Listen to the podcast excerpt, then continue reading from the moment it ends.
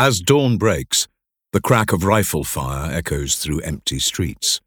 Yellow mist, a sulphury haze of exploded barrel bombs and burning plastic, hangs over shattered homes, their warped, crumbling roofs splayed forward.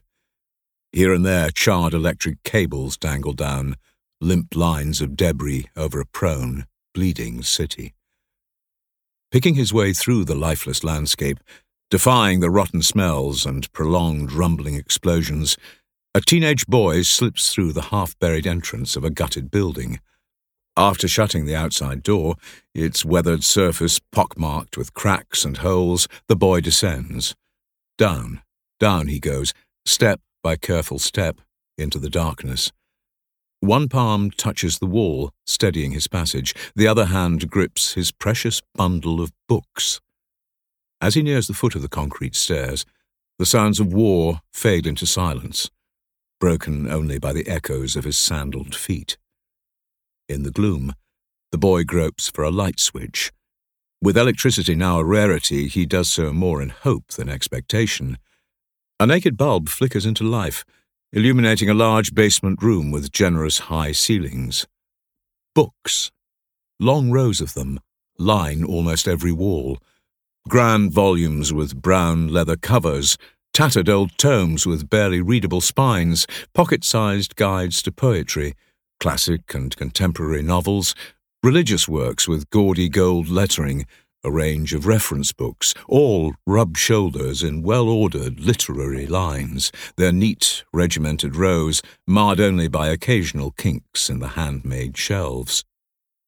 Setting his books on a table, fourteen year old Amjad bustles about, preparing for the day ahead, stopping here and there to align the chairs and rehome the odd stray book. It is early, and this is his time. The only sounds, the shifting of books, the rustling of paper, and the faint hum of a small, rusty generator. A cloth in hand, Amjad makes for a narrow bookcase. Carefully, he takes the volumes down, then lovingly dusts each and every one, before buffing the shelves to a hazy shine. In a few hours' time, the secret library will open for business. Between 20 to 30 people arrive every day. All make treacherous journeys across the shattered city, braving snipers, bombs, and missiles. Their reward? A few precious moments quietly choosing books, reading and exchanging news. Then they return to the streets and, warily, block by block, inch their way home. The books Amjad so lovingly tends were not bought from shops or delivered by publishers. Most were bravely gathered from burning homes and bombed council offices, often under shelling and sniper fire. Filling this library was a dangerous business. Amjad meticulously signs every book in and out, each one handled like a priceless treasure. Names, addresses, and return dates are logged. He smiles and nods while advising on the merits of one book or another. Not that he ever has bad words to say about any of them.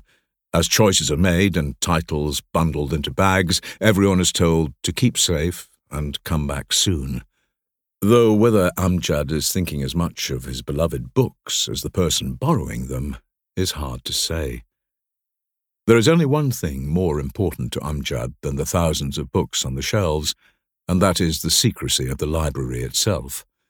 Everyone is told to reveal its location only to those they trust. Otherwise, he warns, pro Assad planes will destroy it. That, the teenager tells me, in a near starving city that is slowly dying each day, would be the end of hope for us all.